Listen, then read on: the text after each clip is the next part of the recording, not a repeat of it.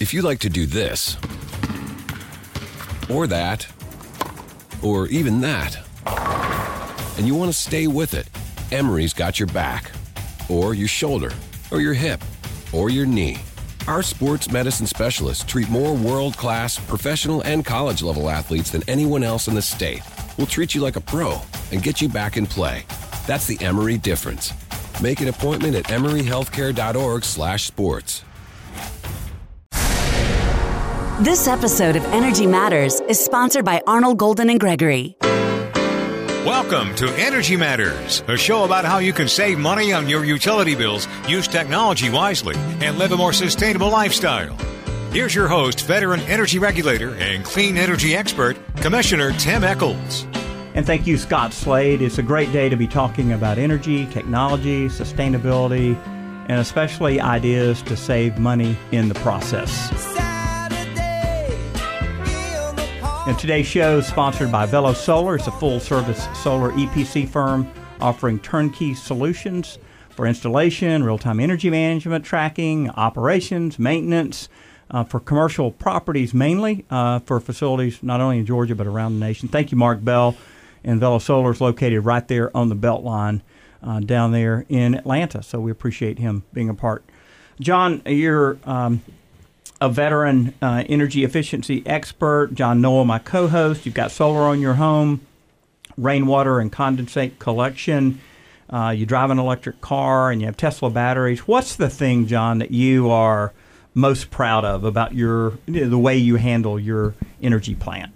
Do you have a favorite? I yeah, I just got to kind of boil it down to the lowest common denominator. I like saving money. Saving money. I yeah. really do. I really like the electric bill being the least. I really like telling Georgia Power where to stick it. Um, I just I, I, like I like being in charge of my own destiny and batteries and an electric car and that sort of stuff gives it to you. Yeah. So yeah, the cynical attitude you have though about sticking it to the power company. I mean, yeah, the yeah. power. You know, when I took office, the power company, I didn't feel like they were that friendly to solar, and yeah. one of my goals was to change all that. Yeah. And you and, did. You you helped a lot. And so, and but Georgia, they're still not that friendly to solar. Well, you know, Georgia has become tenth in solar around yes. the nation, and true. You know, I mean, do you find while they John, fought it for a long time? Really, do people really want to go off the grid, or do they just want to save money? I mean, is it?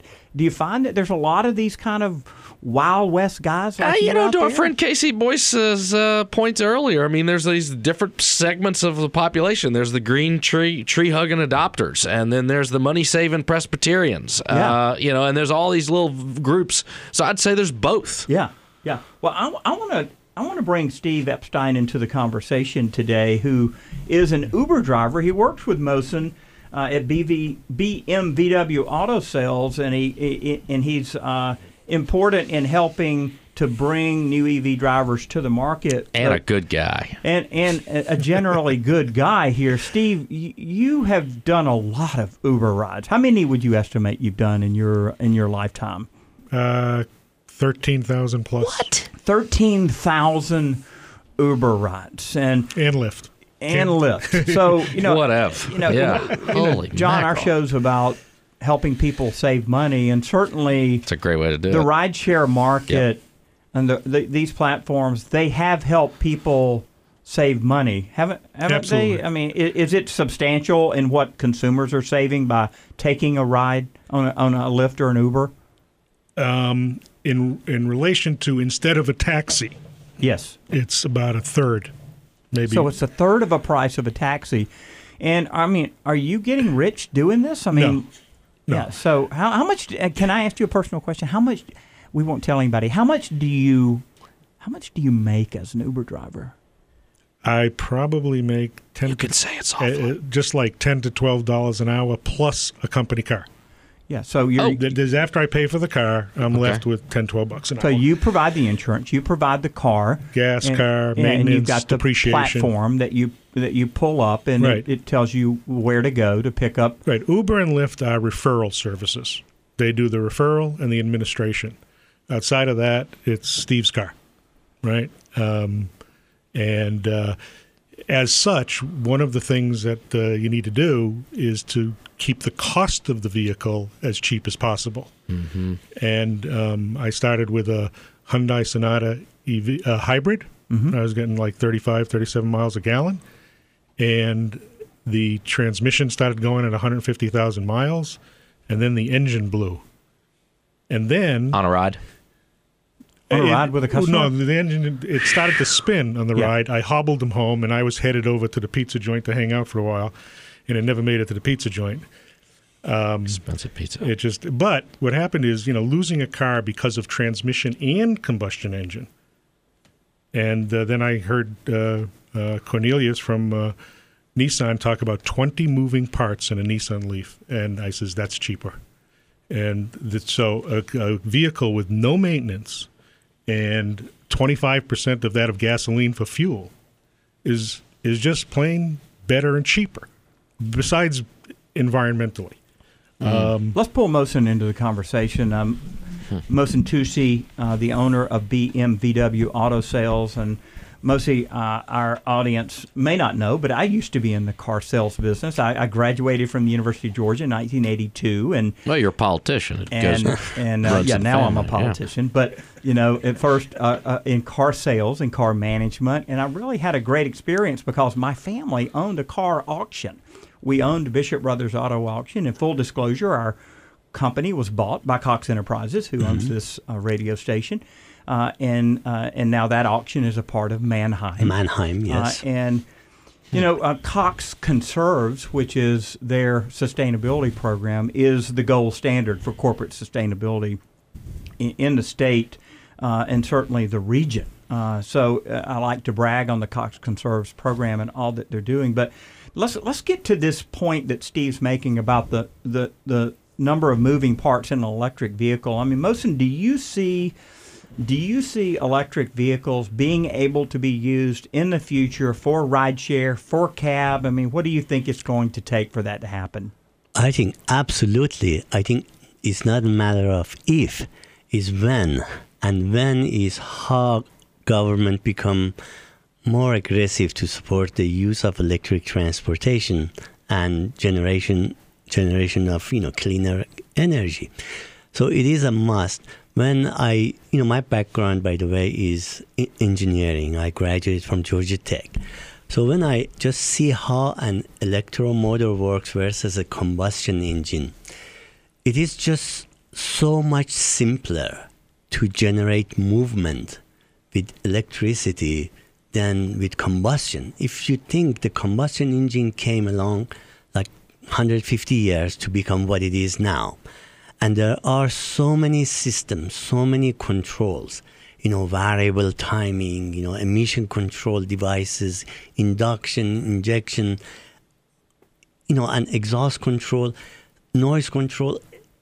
It is just so complicated, and it's easier just to operate Yeah. an electric vehicle. So, John, he mentioned government support. Yep. And we think about what happened in Seattle in particular with the Seattle uh, City Council changing the rules about which vehicles can go to the airport and pick up customers. Yeah. So, when you go to that rideshare pool at that SeaTac airport, you look around and you go, wait a second, there's nothing but Priuses in this lot. And it takes you, kind of takes you aback initially. Yeah. Uh, but what I saw is I spent days in Seattle visiting with Microsoft and Starbucks corporate, trying to get these companies to do more investments in Georgia, Hmm. is that the entire rideshare fleet was transformed by that policy. Right. And One so- contract changed that whole, and you figure out how much connected to that. You've got buses. Well, we got to do our buses. We can just fiat that, right? That's just our decision.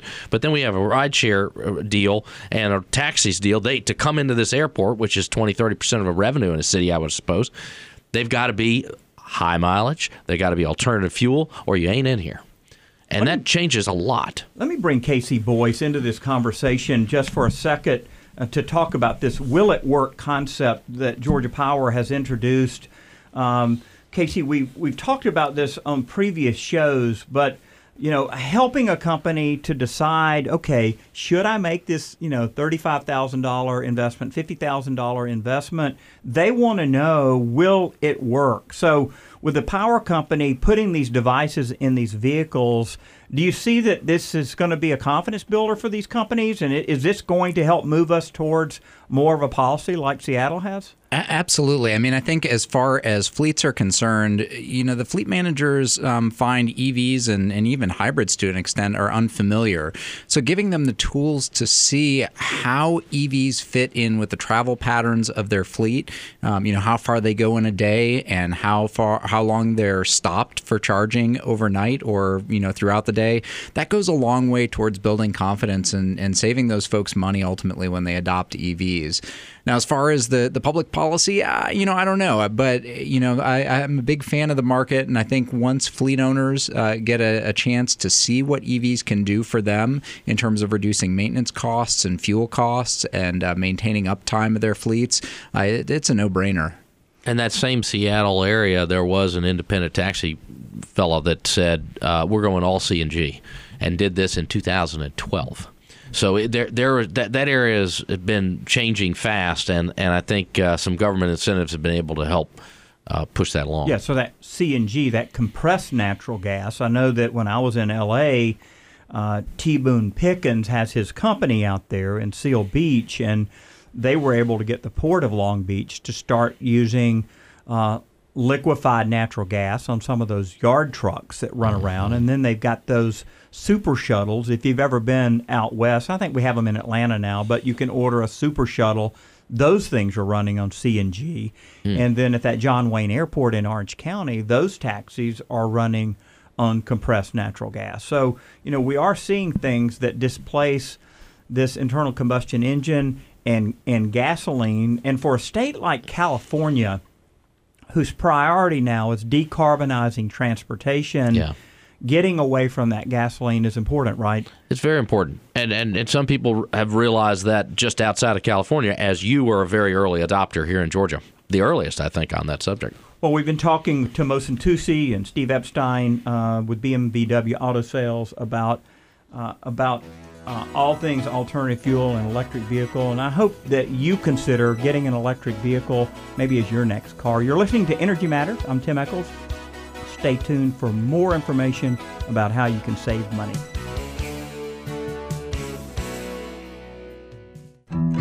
Gas South believes in the difference we can all make, like the difference in putting people first and showing that you care. For us, our difference is saving people money with our best rates and no deposit and the difference we make in our community by taking care of our friends and neighbors and giving back 5% of our profits to help children in need. Learn more about what makes us different at gassouth.com. Gas South. The difference is good. Everyone has tough times in their life. By checking the Project Share box at the bottom of your utility bill, you can make life a little easier for your neighbors. Your one, two, or five dollar checkoff is matched by the utility and then used by the Salvation Army to help folks having a tough time paying their energy bills. It's that easy. Join PSC Commissioner Tim Echols and many others by donating via your power bills this year. See more by clicking projectshareinfo.com. And thank you. Hey, this is Tim Echols. I'm on the Public Service Commission. Welcome to Energy Matters. And this is a show where we want to help you save money we want to help you use technology. We want to help you live a more sustainable lifestyle. My co host, John Noel. John, sustainability, resilience, those words are, are used by a lot of people now all over the country. What, what does sustainability mean to you and your, your upbringing? Hmm. I grew up on a farm, and uh, you know we had an organic garden. Um, we didn't spray pesticides on the crops, uh, even out you know out in the fields.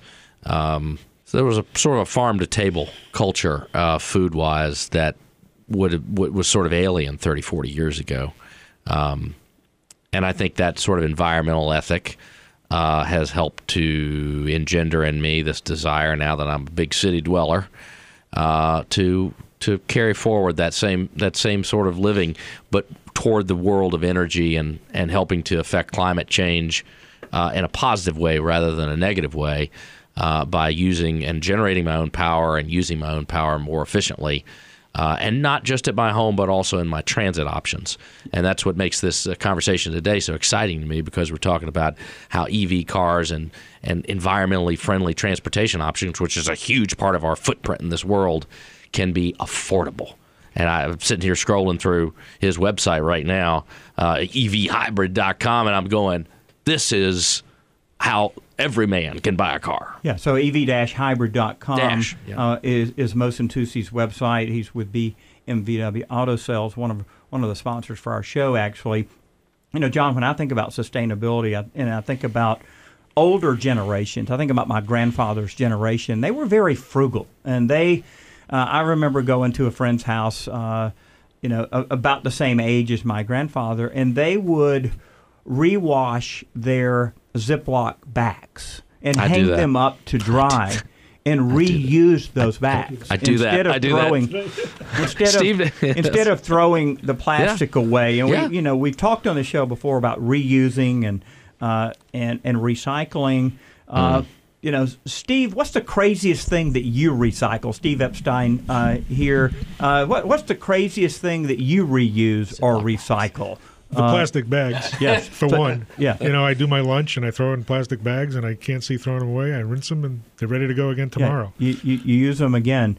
So uh, I, I take the condensate water out of my dehumidifier in my basement and I pour it on my plants um, a- around my back porch and, and reuse that. John, what's the craziest thing that you reuse or recycle at your house? Oh boy. Well, I don't know that I want to get into the details, but uh, uh, growing up on a farm, you were apt to go outside uh, uh, sometimes rather than going inside to go to the bathroom, and uh, so I think that there are opportunities to uh, fertilize things You know, in a was at- large garden. I was at Hike Inn up Yeah. on the Appalachian Trail. Not that I'm a hiker, and uh, five miles into Hike Inn is about all I can do before I have to call 911. but they had those composting toilets up there, like Yeah. you're talking about. Yeah. And so That's a whole uh, new level. And and, and Yeah. so those toilets uh, would um, would compost the human waste. Yes. And they took us down into the basement, and there was no smell.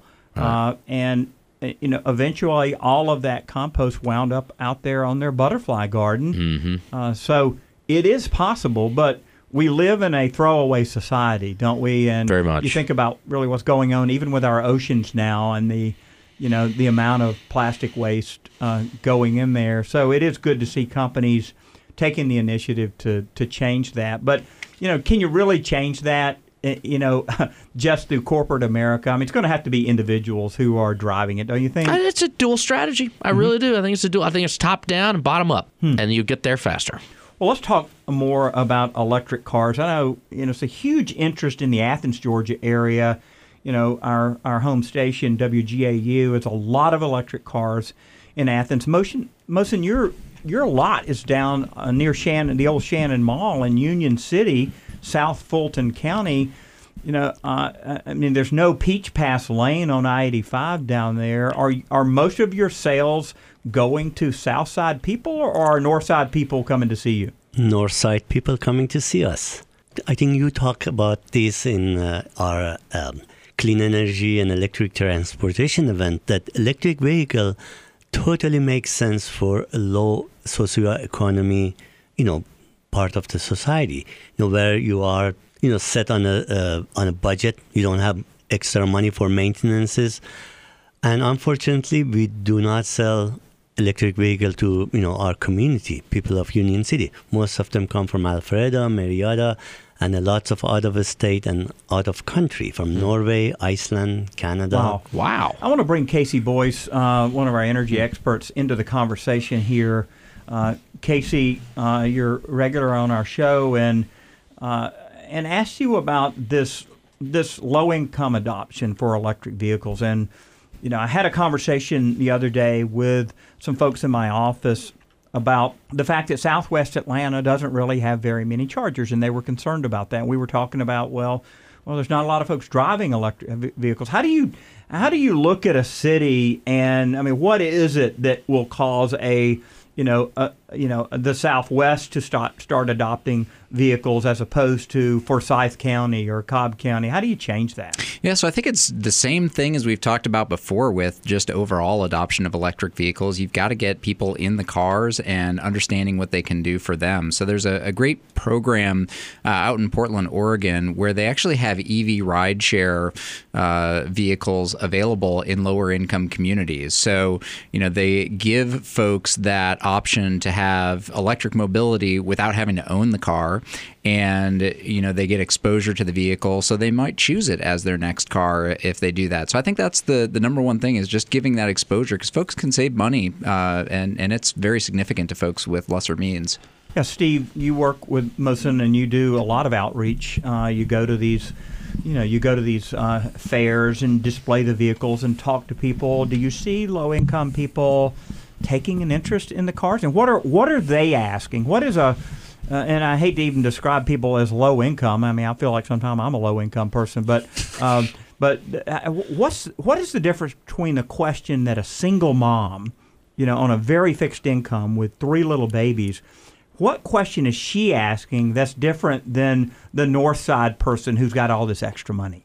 I would say the very first thing is this is the first electric car I've been in, and I have a hybrid. So understanding what an electric car is and the fact that it's cheaper and it doesn't have the maintenance and repair shocks most of them. And when you can find them, you know, for 10k or less, it becomes a real option. So there's many a a uh, a passenger, if you will, who's is riding Uber because their car is either in the shop or they just got totaled or some other reason they don't have transportation. And when I start talking to them about the economics their eyes light up because you know they're used to the car repair and the gasoline and all that kind of stuff. So um, I think the knowledge, you know, like we said, education outreach, education outreach, even more than driving it. You know, the, it is understanding the costs. I think is the most significant. Yeah. So, John, you're so, Presbyterian. I go to 12Stone, which is a Wesleyan church, and um, raised Southern Baptist. Let, us talk about the faith community and how the faith community might get involved with this. I think about Willow Creek in Chicago mm. and the fact that they bought an old car garage and they take cars and they refurbish them and they provide them to single moms and low income people in, in, their church who need transportation to get to work. Mm. Uh, I think about out in Powder Springs, there's a Methodist church that took an old barn in Powder Springs, Georgia, and they turned that barn into a car repair shop. Where, what, you know, what could we do in our faith communities mm. to help uh, let's just take let's just take the poor in our own congregation. Let's just take the single moms who are who are struggling to make it. What can we do? What could we do with electric vehicles in helping them to lower their overall automobile expenses? That's a good question. Uh, I think we'd all need to put some noodles to it. But one thing that a lot of, uh, in my case, uh, uh you know, and luckily an affluent uh, church in Atlanta, Presbyterian church in Atlanta, one one thing we have is a little extra money laying around, you know, and and and I think we could potentially look at, uh, you know, maybe co co co-signing on some notes to try and lower interest rates. I'm looking at a 2015 Nissan Leaf for ten thousand eight hundred dollars. It has thirty-seven thousand miles on it. Wow, that's one example on this on this EV uh, website, EV hybrid dash hybrid website. But this isn't it alone. There's 2012 with the 6,000 change. 2012 with seven thousand dollars. When you when the dollars get that low, you know, grant program, thousand dollar, two thousand dollar grants can help uh, people a lot. They come up with a thousand, you come up with a thousand. I mean, pretty soon you're paid for a car. So, I would think that faith communities could help, especially the kind of people you're talking about. So, Mohsen, uh, as we wrap up uh, this segment, uh, I mean, you've got people walking in your door every day. They're asking, I guess, the same questions over and over again that you're answering, and then you you actually will loan them a car, right? How does that work? Absolutely. All they have to have is an insurance on their driving. I accept the insurance on the car, so they just sign uh, the loaner form and take the car for three days no question asked. Actually, Steve was one of those persons that had one of our cars for three days, and he's completely hassle-free. Take it home, put it in your garage, charge it, drive it next day to airport or wherever you're working, and then bring it back. and no pressure to buy a car from us. How many, Absolutely how no many of those people wind up in our last 15 seconds here wind up buying a car from you? The ones that try it out, a lot of them. Uh, Fifty percent. just just a few uh, Uh-huh. to say, and we are one of those uh, dealership that we don't have a pressure environment, so we never pressure anybody to buy a car. One of the person that come test drove a car, he bought a new Tesla. Wow. For instance. Yeah, Wow. so I, I encourage you to take a look at ev-hybrid.com. I've had three cars, electric cars. John's had one. KC's had a couple. So uh, EVs really make a lot of sense these days, especially if you are on a limited income. Well, thanks for joining us for this segment of Energy Matters. We'll continue this conversation in our next segment. I'm Tim Echols.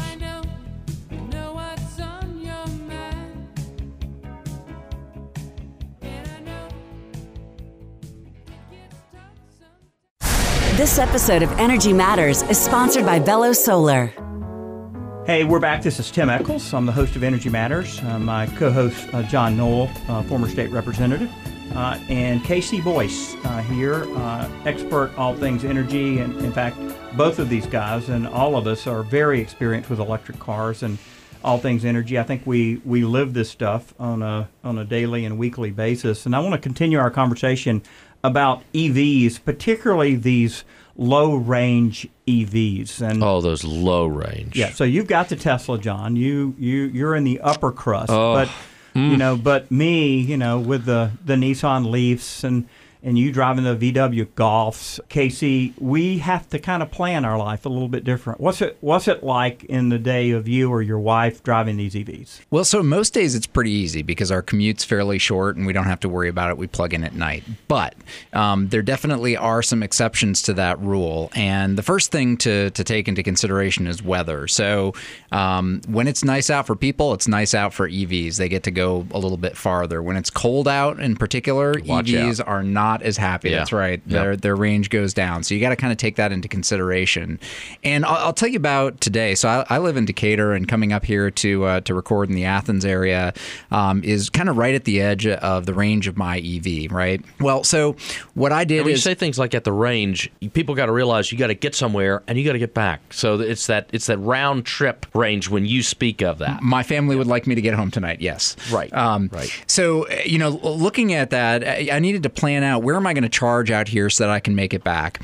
And the the good news is that um, there is an app that's available called PlugShare. I don't get paid by them, but it's a great, a app, great app. that It's great app. uh, shows all of the different charging uh, locations out there. You can filter it for the charging stations that work just for your car so that you don't end up at a Tesla supercharger trying to figure out how the plug works if you don't have a Tesla. Um, so, you know, I found a, a fast charger nearby, got up here a little bit early, plugged in. I've got enough miles to make it to the next fast charger on the way home. So I'll stop at two fast chargers today to make my round trip. Um, but the other thing to be aware of is that you've got to be thinking about a backup. So, what happens if you get stuck in traffic and your heat's on and it's sucking your battery? What happens if you get to the fast charger and for whatever reason it's not working or there's someone there charging already? So, you got to kind of look around and think, okay, if I need to plug in before this, or if you know this isn't working, where am I going next? So it does take a little bit more thought. Um, and I kind of liken it to, um, you know, what, what an airline pilot does, right? You know, they think about their flight plan, where they're going, but they also think about if there's an emergency in the middle of the flight, where am I going to divert to? Where's the nearest airport? Um, and they really keep tabs on their fuel load at all times. So it's not something that's uncomfortable. And in fact, you know, after the first couple of months of owning an EV, both my wife and I um, really got over that range anxiety thing. But it does take a little bit more intentional planning. You know, I often say to that after you've driven an EV for some time, it's no longer range anxiety, it's range frustration. You're frustrated that that car won't go over 90 or 100 miles. And so, you know, for my wife or my daughter driving that car to school, they really never have to charge that car outside of our garage. And frankly, they like that. Uh, in fact, my 18 year old said, Dad, you need to teach me how to pump gas. I've never pumped gas in a Wow. car before. Yeah. And so uh, she, you know, had the luxury of never in two years charging that car outside of our garage. If she needed to use a car that was beyond the electric car's range, she took our Prius. Uh, so, you know, I have a large family and a lot of cars, and we shift those cars around based on Battery you know, the, the and battery and where you're going, Yeah. the route. So it is. I think you've described it well. I'm describing it like like a pilot. And uh, you know, frankly, to be truthful, listeners, it's a little bit inconvenient to have a low range electric vehicle. I'm glad that I've had the experience, and I do look forward to getting a car more like the Chevy Bolt or you know the Tesla that will give me more range. Uh, but you know, but but there are there are you know some hazards to these low range vehicles. There, there are, um, and I guess the flip side of that is, as you said, you don't have to go to a gas station, right? So I'll trade off not going to a gas station every week or every couple of weeks, Amen. you know, to put up with uh, a little bit of hassle every once in a while. Yeah. But as as we've talked about on uh, previous show, you know, it's not for everyone, right? I mean, if your commute is such or your travel habits are such that you're regularly doing these long distances, you know, you're probably going to end up in a Tesla or not an electric vehicle. Or a Bolt. Yeah, I mean Or a Bolt, that that yeah. thing is amazing. I got in the Bolt at one of these electric road shows. Uh, uh, two hundred what hundred mile range for twenty two thousand dollars. Yeah, Brand GM spanking new. you getting one for twenty two thousand? Hold on, guys. Let me just check with my Amazon expert, Alexa. Alexa, what does the Chevrolet electric Bolt cost? The Chevrolet Bolt retails for $36,000 less tax credits. for a 200 plus mile range, brand new GM vehicle, and that was a year ago. Yeah, so you're getting a tax credit, and Yeah. you know, and something we don't talk about often is uh, these tax credits. You have to file that long form 1040, you know, to get it if you buy the car. So if you're out there and you file that 1040 easy form, then you may want to lease your car instead of buying your car. So, you know, it's it's really worth talking to another person who's had an experience with an electric vehicle before you go out and see if it works. And the fact that Mohsen Toosi will loan you a car for three days, you know, it's worth just going down there and borrowing his car to see if you like it before you go out and spend all this money. I couldn't believe some of the deals he had. I, I, I will just say this: I, and my and my friend Tim Echols, an early adopter on EVs and early adopter of technology uh, in general, uh, has forgotten this, but and perhaps didn't know. But I had one of the very first Nissan Leafs in Georgia, uh, and and uh, he has, I think, the first of everything, uh, uh, gentleman Commissioner Mr. Echols, but. Uh, I was I had to smuggle this thing in from Tennessee. I literally put it on a trailer, bought it in Tennessee, smuggled it in. Uh, because they were not even selling them here at the time. And I remember riding down the interstate, people would point at me. I mean, nobody'd seen one, but they knew what it was. And I had this car until the two year, I think, or two two year lease was up. And then I had to go back to my infernal, I mean, excuse me, my internal combustion car, and I hated it because it was that world of EVs to in, internal combustion. And I had to deal with all these low range anxiety things that y'all do. And I have some great stories by getting to Macon and driving up to Milton and all kinds of things. And one day we'll get into it because it was it was those experiences that drove me to making the insane decision of buying a ridiculously expensive car and a Tesla. Let's talk about you know where we're at in our state right now and the importance, and we've talked about on the show the importance of actually getting people into the car to experience it. And I've begged and pleaded with the manufacturers to provide demos to legislators for a couple of weeks, kind of like Mohsen does, but do this for a couple of weeks and give these lawmakers, particularly my Republican colleagues, give these lawmakers a chance to experience these cars while they're in town for the session. Uh, and they can drive these cars around because really there's nothing like these test drives to you know to experience whether the car is something that's going to work for you or not. That's but great idea. Um, but I think the strategy that we've used in this state to try to convince lawmakers to make changes, it, it just hasn't worked, and and we we haven't been able to to convince them that electric cars are good for everyone. But they are, right, KC? When you think about the benefits of these cars for the entire state. I mean, what do- what's kind of the first couple things that come to your mind? I I mean, I've got a long list, right? So let's talk about you know better air quality because of less pollution. Let's talk about um, you know the fact that the money that you spend on fuel on your electricity stays in the state and creates jobs for Georgians. There you go. right? I mean that that's Domestically huge, produced fuel. right? Yeah. Um, the fact that you know when you're charging, you're typically making more efficient use of all of the electrical infrastructure across the state, all the generation plants, all of the transmission wires, all of the transformers, all of that stuff gets used more efficiently, uh, and it helps uh, lower rates for everyone ultimately. I mean, they're just great things for Georgia. Yeah, the money the money side is big for me. When I can go home, it, uh, energy consumption costs us roughly in the Georgia Power territory at least, and this is true around the state. The net cost is roughly ten to eleven cents uh, per kilowatt hour, uh, which is the increments of, of energy usage when you're charging an electric charging rate at night between the hours of 11 p.m. and 7 a.m., all the energy you use nets out at about 5 cents. And I'm happy for my friend Commissioner Echols to correct me on any of those numbers. But net, net, tax, everything, 5 cents. So I go from 11 cents to 5 cents. I will I will charge cars. I will, I don't know, I'll put electrodes on my tongue. I'll do anything to use power between 11 p.m. and 7 a.m. because it is so inexpensive at that time. And that helps, that helps us save money. And don't you think that millennials and even the generation coming along right now through college, that with the way they get notifications on their phone and the data plans, mm-hmm. and they're they're having been on prepaid data plans, and I mean, it seems like they are going to be a generation just really suited for electric vehicles. I mean, KC, I mean, the data I guess shows that it's still an older group using it, but will this younger group begin to use these cars if they, uh, or maybe they don't even buy a car at all? Yeah, well, I think the the challenge is that it's the intersection of dollars and age, right? So uh, I think the younger groups definitely are more interested in it, but you've got to have a certain amount of money to buy a Tesla, which is kind of the aspirational EV.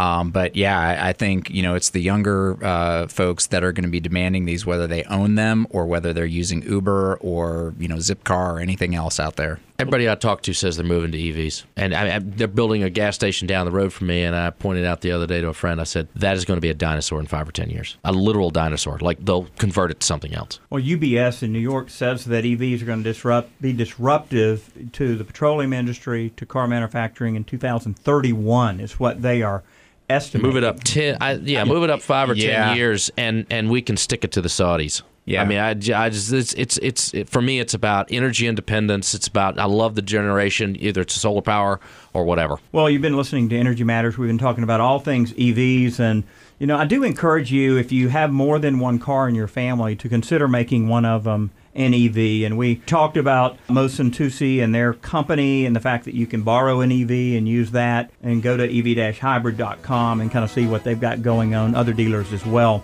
So, hope you'll continue to listen to Energy Matters. We want to help you save money. We want to help you use technology and, and to live a more sustainable lifestyle. I'm Tim Echols.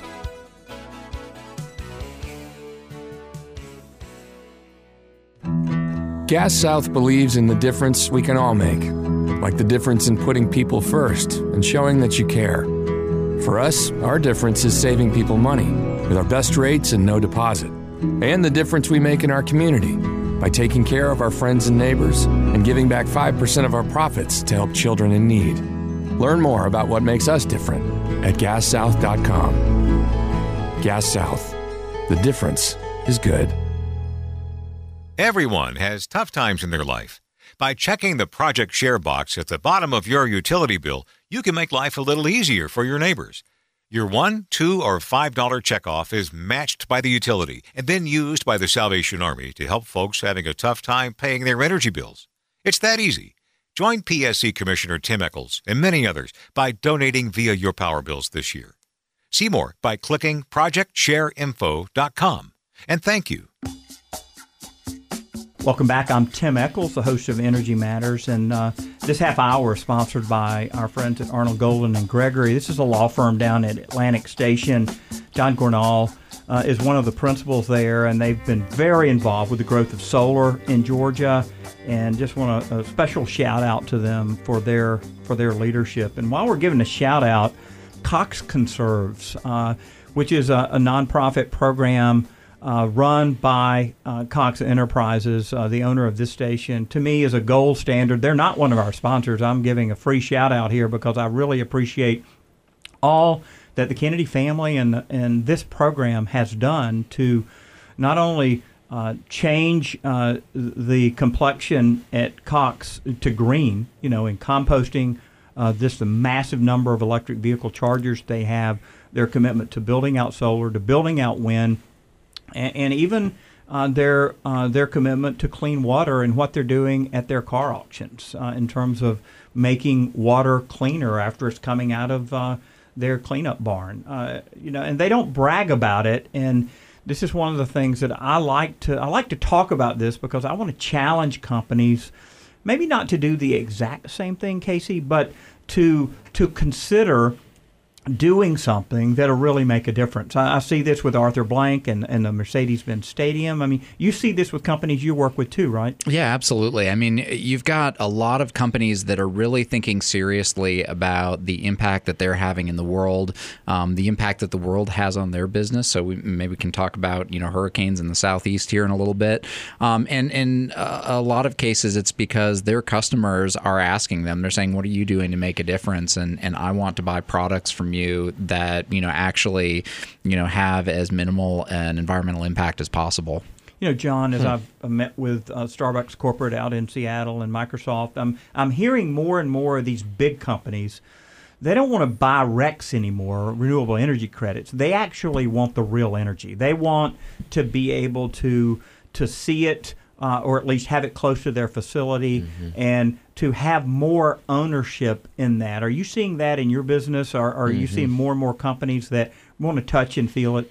Yeah, we are. We are diversifying into um, into renewable energy ourselves, but not in not not uh, solar electric, but in solar thermal, in creating hot water uh, from the sun. And in so doing, you get entities that, well, Starbucks is a great example of a company who looks at their footprint, has an annual report of their footprint, and is trying to drive down the carbon that's created uh, to make a cup of coffee and, and make those places more efficient.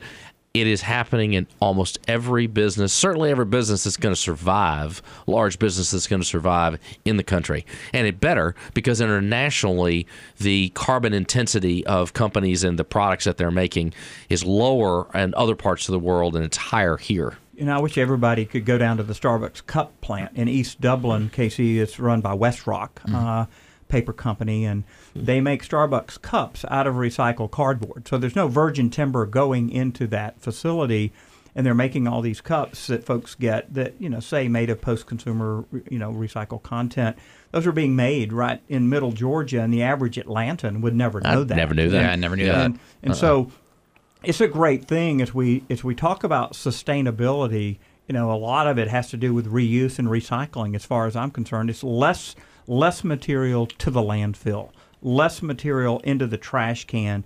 And if you are throwing things in the trash can, let's do something with it. I was telling my mother-in-law the other day, you know, hey, it's better to put these left this leftover Thanksgiving food or Christmas food or whatever the mm-hmm. dinner food mm-hmm. into that trash can instead of down that garbage disposal because I want that food going to that landfill in Winder, Georgia, where it's going to decompose, it's going to become methane, it's going to be piped off, and it's eventually going to run a trash truck. Mm-hmm. To me, that's more about sustainability. And I know, John, it's important to you because you learned it in your family, right? About mm-hmm. it's kind of an old fashioned value, isn't It's it? an old fashioned value, all this stuff. I mean, they, they, well, heck, when I was a little kid, we threw our scraps to the chickens. People still do that. I mean, you know, those food scraps, you don't have chickens in your backyard. Back in the olden days, we all had chickens in our backyard, and all those food scraps went to the chickens. And then, well, you harvested the chickens, you know, and you wring a chicken's neck, and next thing you know, you had dinner. That is a full circuit of, of food and sustainable food stuff. And I, I'm you know and uh, and well every now and then you know an animal might get in and eat the chicken. Well that also is part of the food chain. You know, I, I think about the forest industry, and we we're right here in the wood basket in northeast Georgia. I think about uh, what happens, you know, in a in a typical mill with the bark that's being pulled off the tree and used maybe to make steam. Uh, uh, they're using every you know every fiber of that wood. They're taking that liquid that comes out, that black liquor or that white liquor as it's called. They're, you know, in the case of International Paper, a Weyerhaeuser, they're they're burning that and they're putting that electricity back on the grid. Uh, they're they're using all of it. So when I go to a, a, a grocery store, I don't ask for I don't want plastic bags. I want that paper. Yes, Because me that, too. That paper uh, is is is part of that sustainability cycle, and it's important. Uh, in the forest industry, to me, and it's a big part of Northeast Georgia, is is a model uh, for sustainability and how they run their operation. So, uh, you know, I challenge you as you as you go to you know your grocery store, ask for that paper bag and and use that or paper bring towel. your own bag, and that's the thing that a lot of people are That's doing. right. And That- that's bringing the their own bag. So, so if you like me and you're forgetful and you forget it, then it's definitely a paper bag. Yeah, I, I completely agree with that. Yeah. So, you know, KC, as more and more companies think about sustainability, you know, they're hiring people, engineers, others to run their buildings, to make their buildings greener, uh, to, to, to make those buildings leaner, more, you know, more energy efficient. Are you seeing kind of a, a nexus between energy efficiency and corporate sustainability? Uh, are you see, are you seeing that out there as you work with companies? Yeah, for sure. I mean, when you look at a lot of particularly major uh, industrial companies, you know, big part of their cost uh, is around energy. So the less energy they can use, the less you know their products cost, and you know either the more margin they can make or the lower they can price their things, and you know it gives them a competitive advantage. So really being smart about energy, um, uh, you know, makes a lot of sense for these companies, and and quite frankly, a lot of these larger companies in particular are very very sophisticated energy users. I mean, um, on par with what you know the utilities, uh, you know know about how to operate an energy system. They're thinking about, you know, how do we reduce loads uh, strategically to um, keep our demand charges low. Um, they're thinking about, you know, how do we run things more efficiently over time? How do we minimize downtime? I mean, it, it's pretty incredible seeing what some of these companies have developed. You know, another thing I wish that Georgians could see. You know, we've got the iPhones, we've got our, you know, we've got our equipment. We're, you know, using iCloud. We're, you know, we're using lots of data. These data centers that are coming into our Oh, state, man. you know, whether they're owned by Facebook or Microsoft, these these companies must have reliable energy 100% of the time. That's right. And so, you know, I'm, so they're I'm- making their own in some cases. in some cases, Yeah. they are using energy off the grid and using natural gas as a backup, or they're building solar like Facebook is doing Yeah. uh, with Walton EMC, uh, where they are putting a very large solar array that's going to provide them power.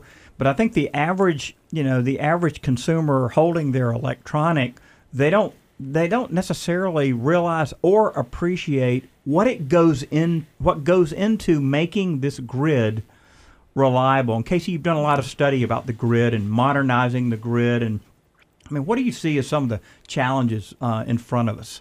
Well, I- mean, I think one of the biggest ones is that reliability piece, right? So as we see more extreme weather, you know, the hurricanes that we've had over the past couple of years, um, you know, that not only affects homeowners, but it affects businesses too. When the infrastructure that supplies their power gets knocked offline, right? They're they're down until that's you know back up and running. Um, so that resilience is really a critical factor. And the good news is that we have a lot of the solutions available to us. You know, if you think um, uh, there, there's this you know technology, it's a suite of technologies called the microgrid, right? And so it helps you basically say, okay, you know, if the big transmission line gets knocked down, you know, we in our community we can survive off of locally generated power for a certain um, or an indefinite amount of time. Um, you know, there are communities in California right now that are being powered by microgrids um, that's helping out during the wildfires out there. So that kind of technology is um, is really important, increasingly important. Yep. John, as you think about your house, your energy plant with the solar, the solar thermal, the batteries, I mean, do you consider your home a microgrid? Are you able to island that power? Are you feeding all of that power back to, to the power company? How does that work? And how do you see these microgrids working for individual homeowners? I joked, and it was terrible joke, but I joked that uh, during the last storm that I was probably the one guy in Atlanta that was actually looking for a power outage because I wanted to see all that go down and then me be up. Uh, it's it's it's an interesting feeling when you know that you're that you're an island into yourself. What I'm hopeful now is we'll create a grid that will allow neighborhoods or sections, micro grids instead of micro micro grids as I am, to have those areas and increase our resiliency. Problem right now with our, architecture of our infrastructure is it is all or nothing. the power the power grid goes down because the line goes down and you're all out. But if if if homes can stand alone, if neighborhoods can stand alone, I think it's going to be cheaper and I think it's going to be safer. Well, there's some cool stuff Southern Company is doing right now. I think in Birmingham they started uh, doing a, a, neighborhood microgrid, and they're looking at, at doing that uh, in the Georgia Power Service territory. So I'm delighted to hear that. it. Yeah, Pulte Homes is working with Georgia Power. I think building out a neighborhood uh, Oh, that good to uh, hear. you know where all the homes have solar, all the homes have batteries, uh, Mm-hmm. and so I do see.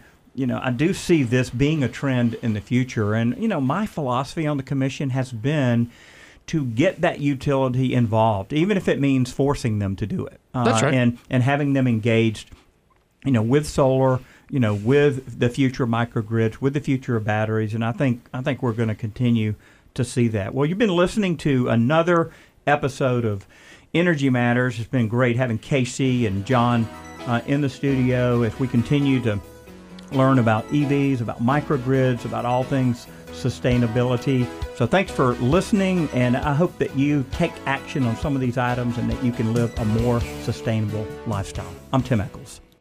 If you like to do this, or that, or even that, and you want to stay with it, Emory's got your back, or your shoulder, or your hip, or your knee. Our sports medicine specialists treat more world class, professional, and college level athletes than anyone else in the state. We'll treat you like a pro and get you back in play. That's the Emory difference. Make an appointment at emoryhealthcare.org/sports.